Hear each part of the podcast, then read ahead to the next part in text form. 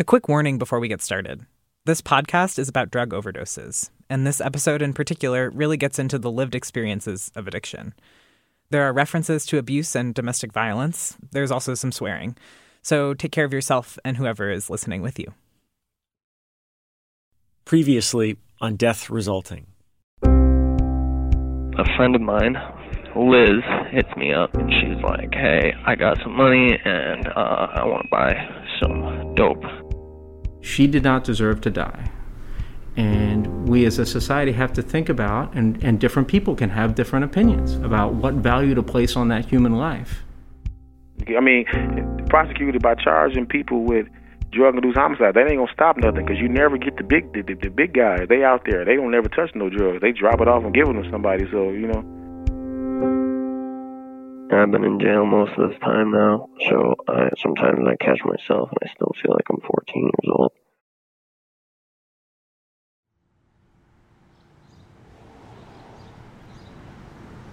It's about six months before Josh Cook's sentencing hearing. I'm walking down a busy street in Manchester, New Hampshire, with Josh's mom, Shannon Nealon. We're talking about Josh, and then, by chance, he calls. Hi, Hello, how are you? I'm good. How are you? Guess what I'm doing? What?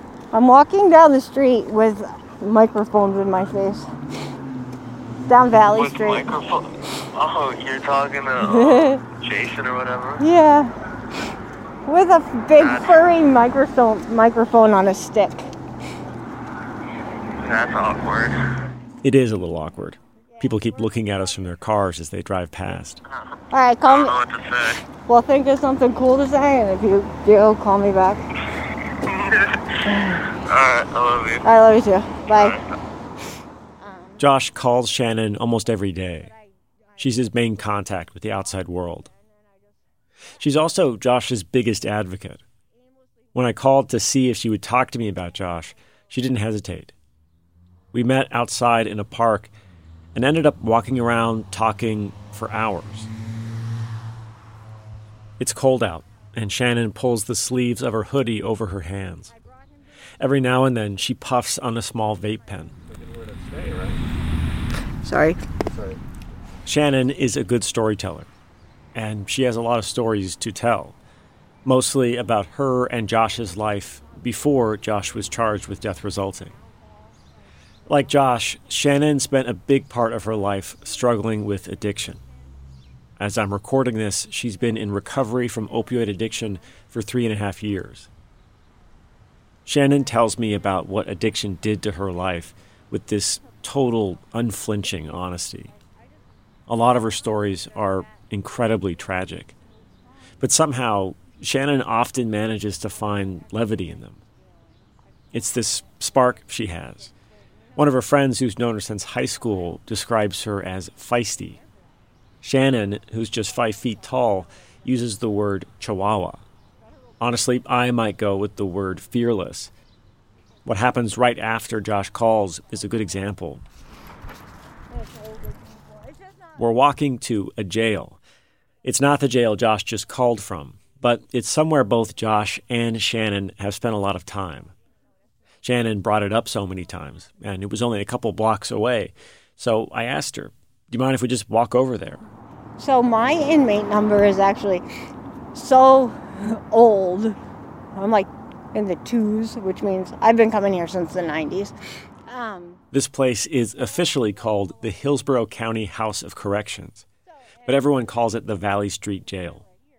Shannon talks about it like she's coming back to her old high school. this is Valley Street. This place loves me, hates me. Oh, that's a sergeant.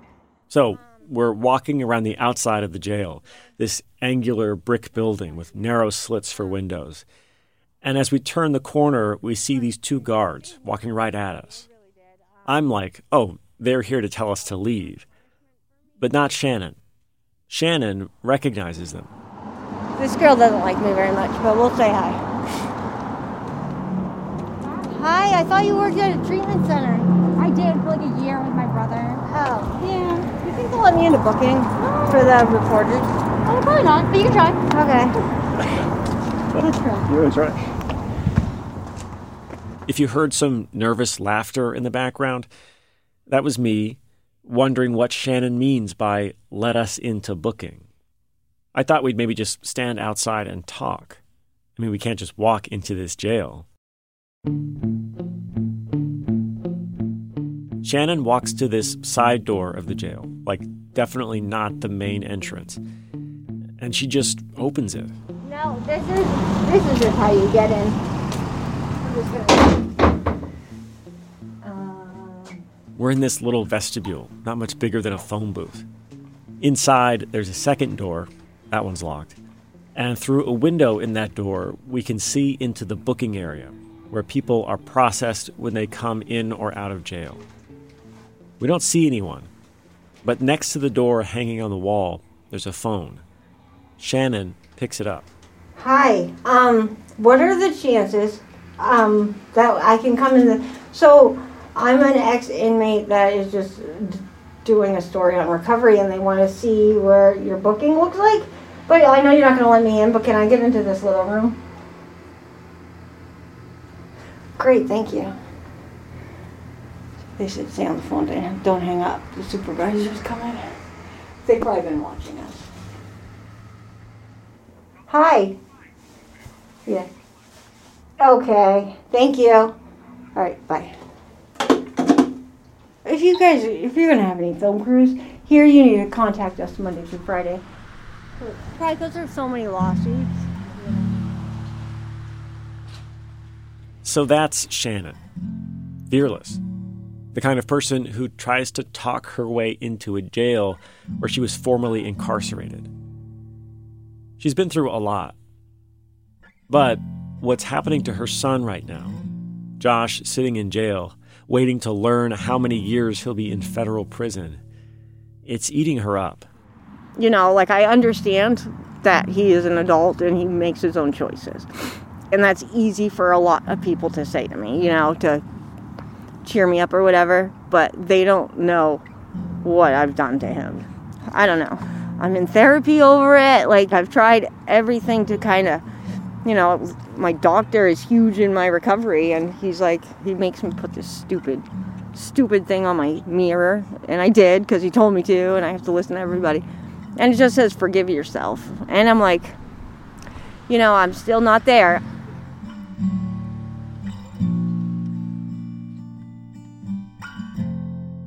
The federal death resulting law doesn't leave a lot of room for subtleties. The only question that matters before the law is whether Josh gave his friend Liz the drugs that killed her. Yes or no. Guilty or not guilty. But Shannon got me interested in other questions, like why and how. How did Josh end up homeless and suffering from a severe addiction before he was even 20 years old? Why did the systems that were supposed to help and protect him fail? The answers to those questions say a lot about how Josh ended up charged with murder for his friend's overdose. This is Death Resulting. I'm Jason Moon.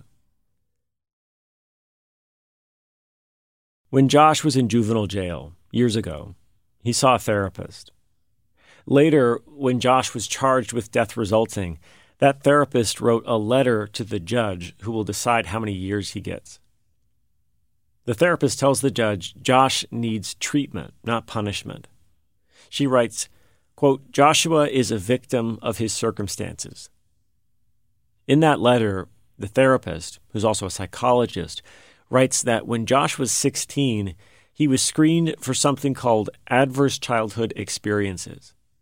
It's an idea based on a huge and hugely influential study which showed that kids who experience trauma are more likely to struggle as adults with addiction, depression, even shorter lifespans. There are 10 categories of these adverse childhood experiences. Most people experienced at least one as a child. About a quarter of people experienced three or more. In her letter to the judge, the therapist writes that Josh has experienced nine.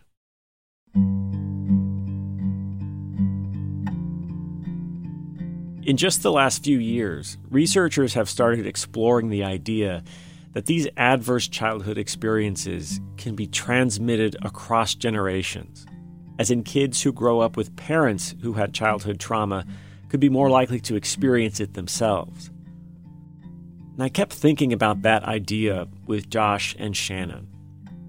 It's hard to ignore the ways their stories seem to rhyme. And it's why I want to start the story of Josh's childhood with Shannon's. Shannon says she grew up in a home with addiction and abuse. They were always at the bar. They were always bringing people home from the bar, and I was always just alone. And Shannon says the same was true for her mother, Josh's grandmother. So she was brutally abused her whole life. Met my dad, and um, he was a way out.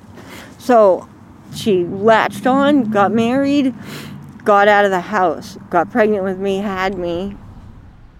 Shannon says she had a difficult relationship with her mom growing up. She says she just couldn't stay at her mom's house. Sometimes she'd run away. As a teenager, Shannon says she was sent to live in a group home, a place called the Protestant Youth Center, later described by one of its reverends as a place for kids who, quote, trusted no adult and were destined for a life of failure and regret, marginalized by society. When Shannon got out of the group home, she met a guy, and she got pregnant with Josh. Shannon had Josh at the same age that Shannon's mother had her, 19 years old. Josh's dad was 20. Their relationship didn't last. Shannon says they would get in these huge fights. And we were doing it in front of Josh. Josh was granted a baby, so he was like six months. But luckily, my mom came and she's like, I'm taking the baby. And I was like, okay, that's cool. you know, thank God. Josh is taken into his grandmother's house when he's two years old. His parents are still in the picture, but Josh lives primarily at his grandmother's until he's five. And that house was pretty hectic. She was always fighting with her boyfriends and uh chasing us around with wooden spoons and uh her boyfriends were never that good of people screaming at her, screaming at us all the time, hitting her, stuff like that. Josh is already experiencing his first childhood traumas. Traumas that it seems like he almost inherits. Meanwhile, for Shannon, Josh going to live at his grandmother's was the start of a new chapter. She was only 21 years old. That's pretty much essentially where the partying began. There was a club going every night of the week, and I was that girl. I was I knew where Dollar Drink Night was every single night. I think I didn't do cocaine all of four days that whole decade. When Josh was five years old, he was moved again, this time from his grandmother's to his father's. Josh's dad, Derek Cook, decided not to talk to us for this story. He told me it was just too personal. Derek runs a roofing business. He's married with kids, Josh's half siblings. When Josh was young, Derek was the more stable parent. According to that letter from Josh's therapist, Derek worked hard to repair his relationship with Josh. Josh says he was a good dad.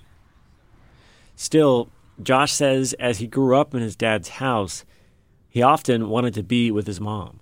It was like I almost, uh, not sound like creepy or anything, but I almost like obsessed over like calling my mom, like trying to get her to just come pick me up and spend time with me. You know what I mean? Or, and my dad would talk bad about my mom, like, "Yo, your mom isn't even around. Like, why are you freaking out?"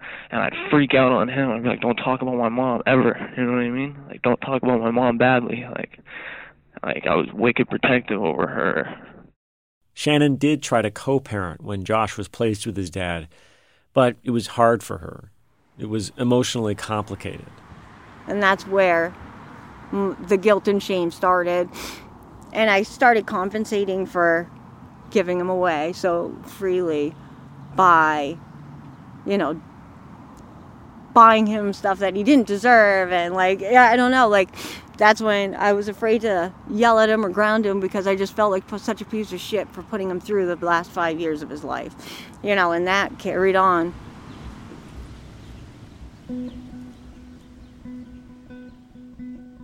Josh's childhood starts gaining this kind of negative momentum. The early generational trauma he experienced seems to propel him toward a legal system that's full of its own kinds of traumas. At around 12, Josh is diagnosed with attachment disorder, a behavioral disorder that affects a child's ability to form and maintain relationships. He develops behaviors that adults struggle to control. I would just skip classes every day. Um, I'd smoke weed before I went to school and like uh, go in there and just be out of my mind on high on weed, and the teachers would know it. In the sixth grade, Josh has his first contact with the legal system that he'll be in for the rest of his life. He's caught stealing $5 from a classmate to buy pot. He's expelled from school, and he's charged with robbery. The judge puts him on juvenile probation. He's about 11 years old.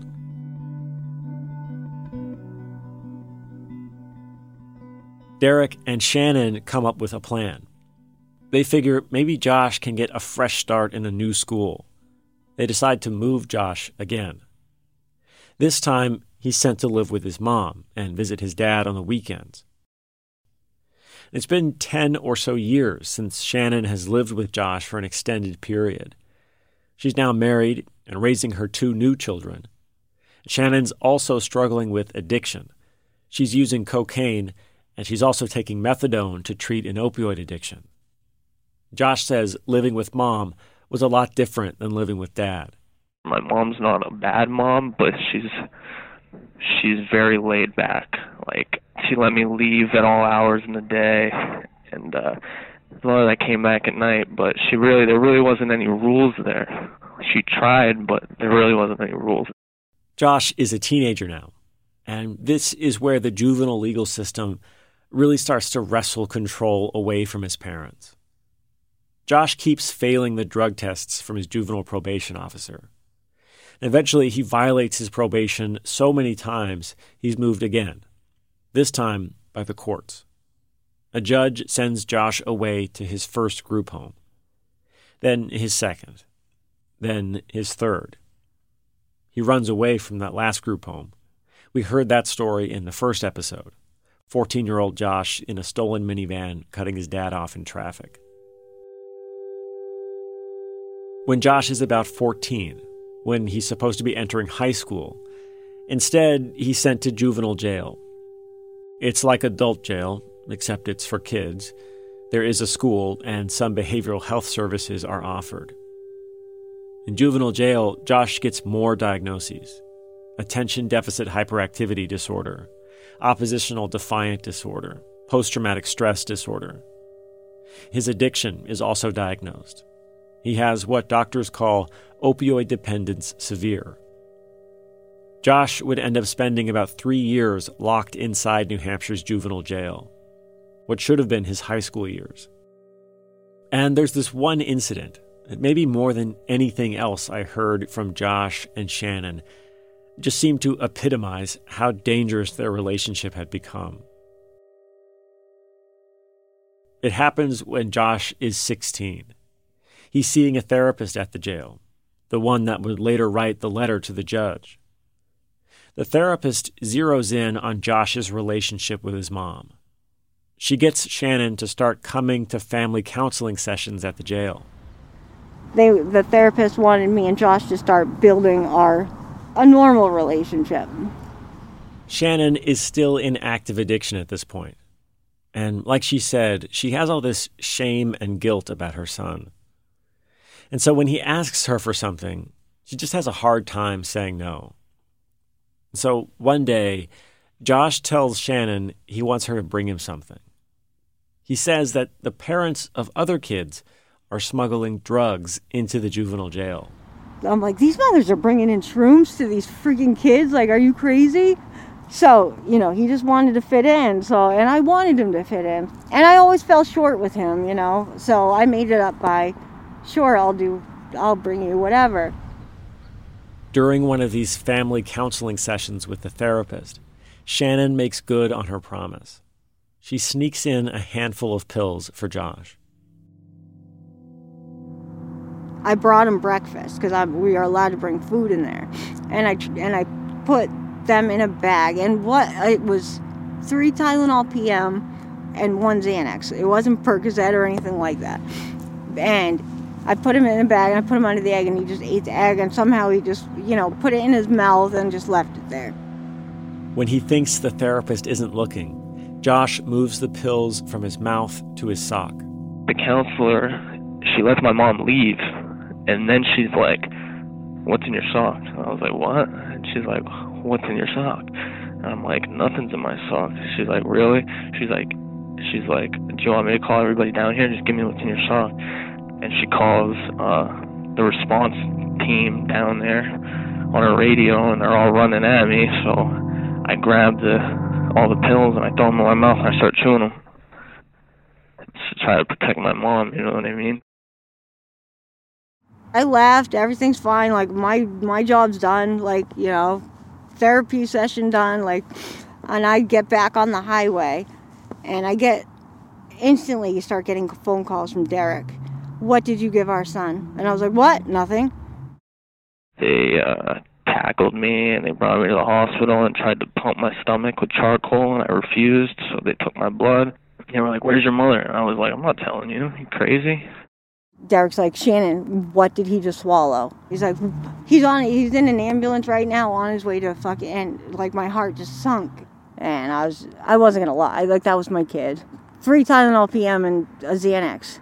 He's like, what the fuck? And I was just like, oh, I'm in trouble. My mom has like a messed up way of trying to protect me and like help me. I, I like told her on the phone she, I was like a couple weeks away from going on a, getting a parole hearing, and she wanted me to stay out of trouble, and I was like, I can't, mom, I can't sleep, da da da. da I haven't been sleeping.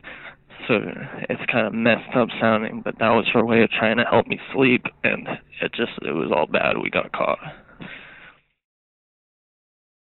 Shannon later spent a year in jail for this. She was charged with possession of a controlled substance, smuggling contraband, and endangering the welfare of a child. For Josh, it meant he wasn't allowed to see his mom for the rest of the time he was in juvenile jail, about another year. So, Josh and Shannon both faced consequences for that episode. The juvenile jail, where it all went down, did not.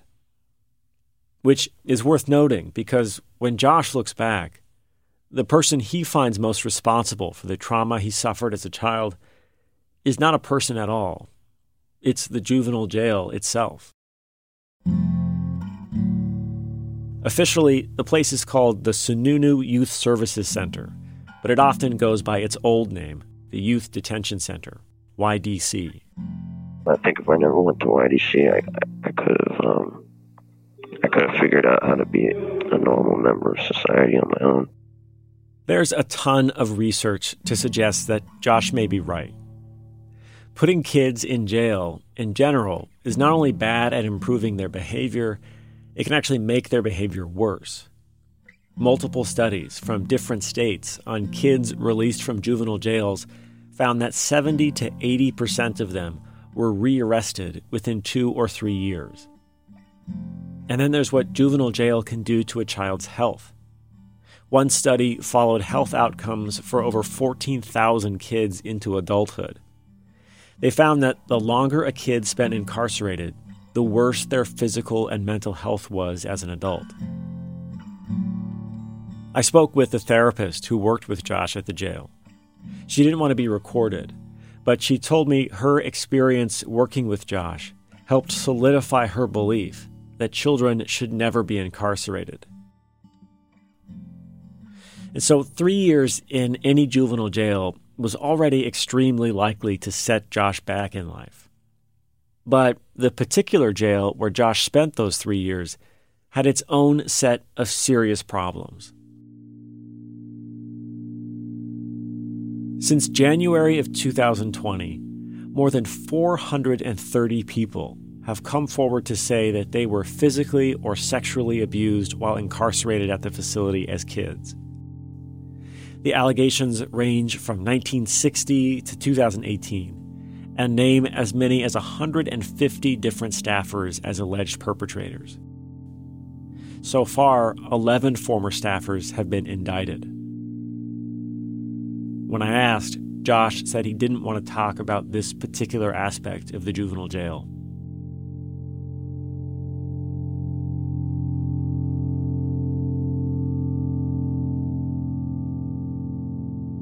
And so, that was Josh's childhood a series of adverse experiences. The systems that were supposed to support Josh, the systems that were supposed to support his parents, they all failed. Schools expelled him, group homes shuffled him from one to the next. Juvenile jail failed to treat his addiction and put him at risk for physical and sexual violence. When Josh was 17, he got into a fight at the juvenile jail. The state charged him with assault, but this time they charged him as an adult. It was a seamless transition from the juvenile legal system to the adult one. Not long after, Josh met Liz.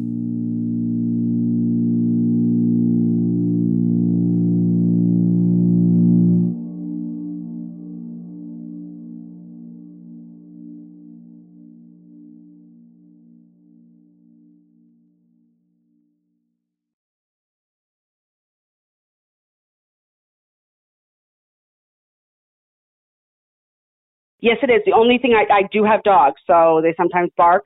So let me just bring one out. I have the shepherd in my room. All right, you go out there, Bubba. Okay, I'm gonna be on the phone for a little bit. Try not to bark. Okay, sorry. I talk to them like they're people. This is Amy Bisson. She's one of Shannon's oldest friends, and she looked out for Josh. It's always been kind of like Auntie Amy.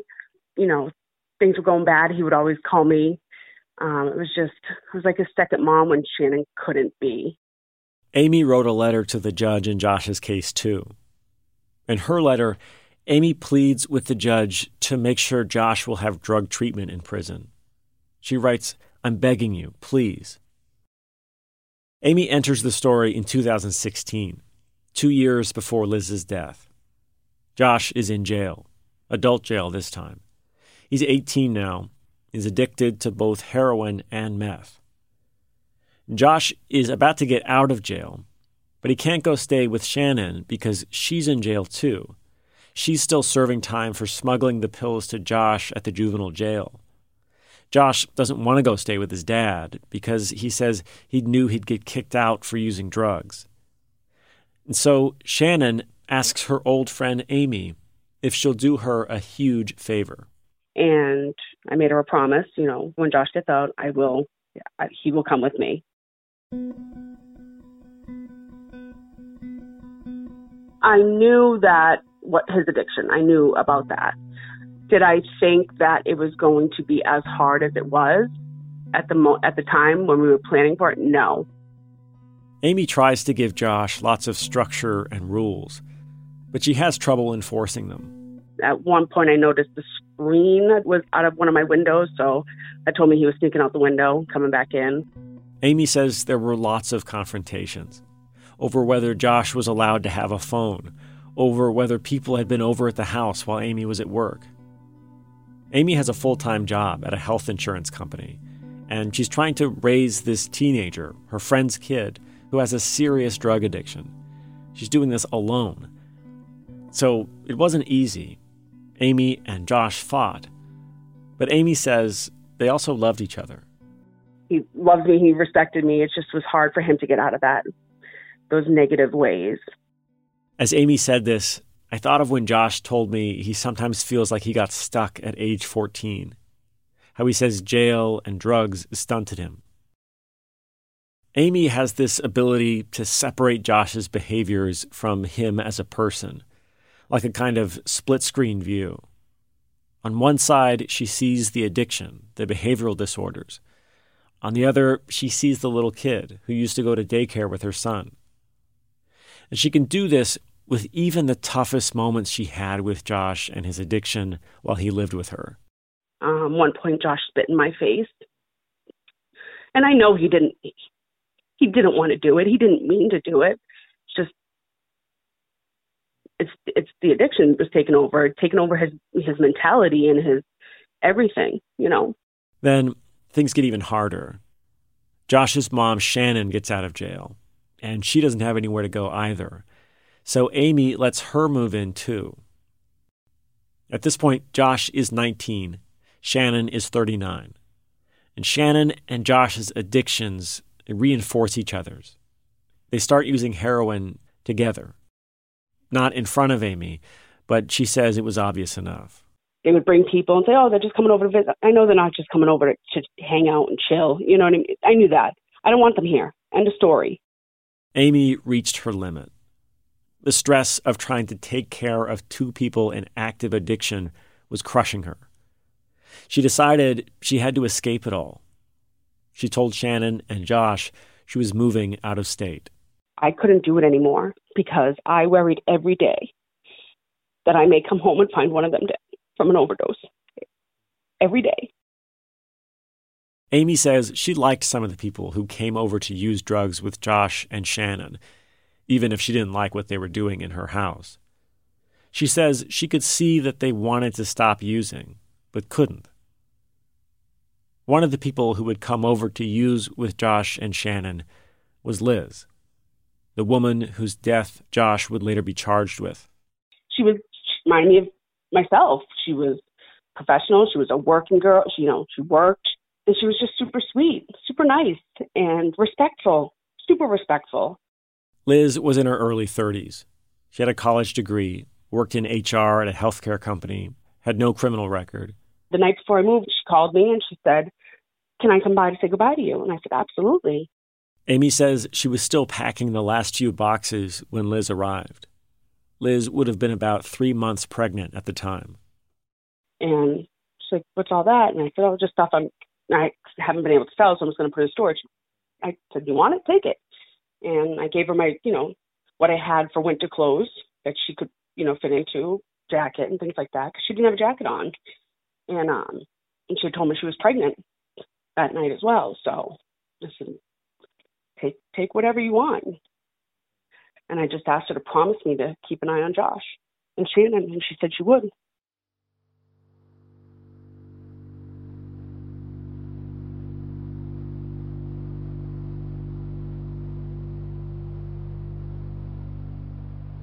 When I found out about Liz, it broke me. It broke me for her. It broke me for Josh.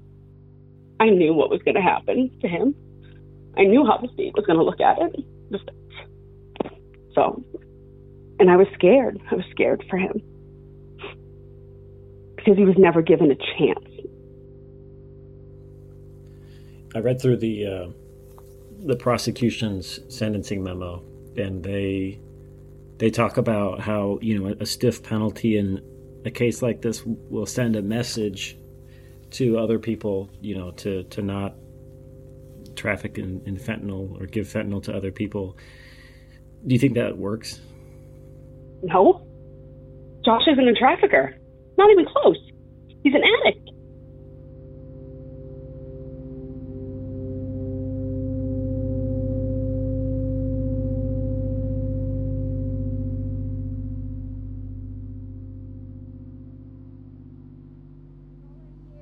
It was actually so the van, his van, the paddy wagon drove him in there.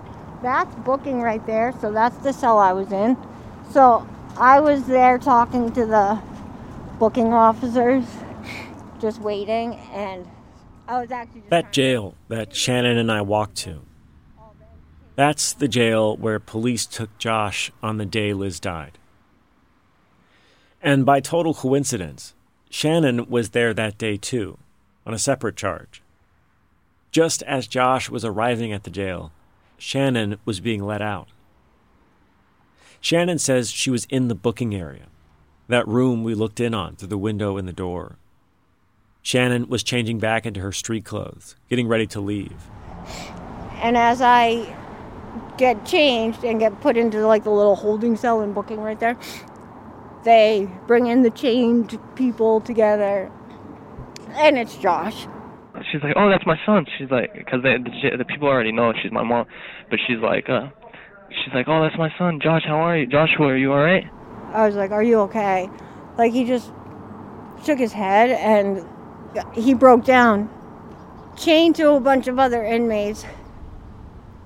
Shannon says, in this moment, somehow, suddenly, everything that she and Josh survived, it all catches up to her.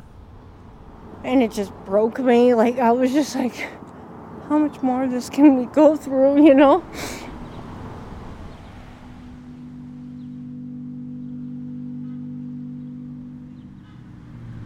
I can never explain the feeling of that just surrender. Like in that moment, like I had no desire to get clean. Like I didn't even think it was ever possible for me. But just like seeing seeing him and knowing that like he's not okay and he's in trouble. Like you go back to like when he was a little kid, like I just never wanted this for him.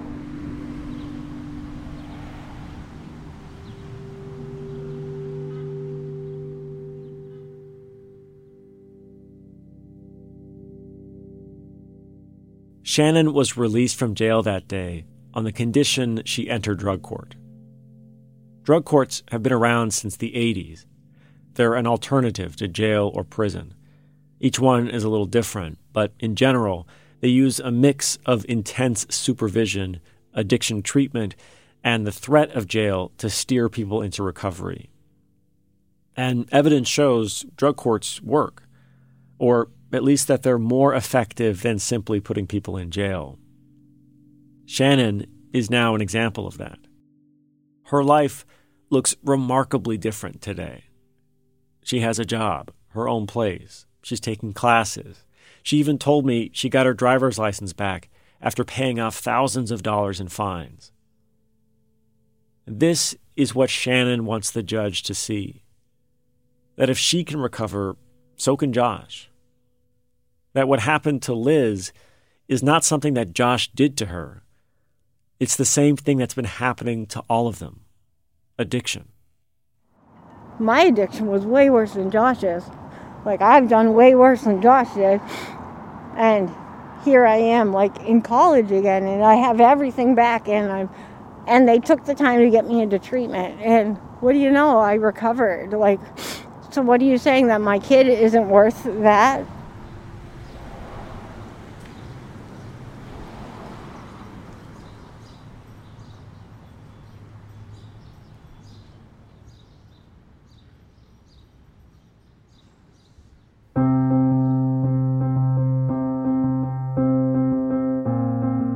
Next time on the last episode of Death Resulting, Josh goes before the judge. It was wicked fucking contentious. It was just really hard to stand up there and keep on saying, I don't agree, Judge. I think this is wrong, and I, and I need to tell you why.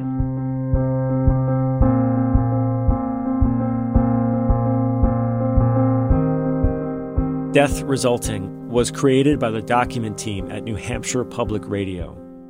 This episode was reported by me, Jason Moon, and Lauren Chooljian. The executive producer is Jack Rodolico. The executive editors are Dan Barrick and Rebecca Lavoie. Additional editing by Lauren Chooljian, Todd Bookman, Felix Poon, Gabrielle Healy, and Christina Phillips. Callan Tansel Sudduth was our production intern. Fact checking by Sarah Sneet. Artwork distribution and promotion by Sara Plourde. Music by me, Jason Moon. You can find more of our reporting online at nhpr.org/document.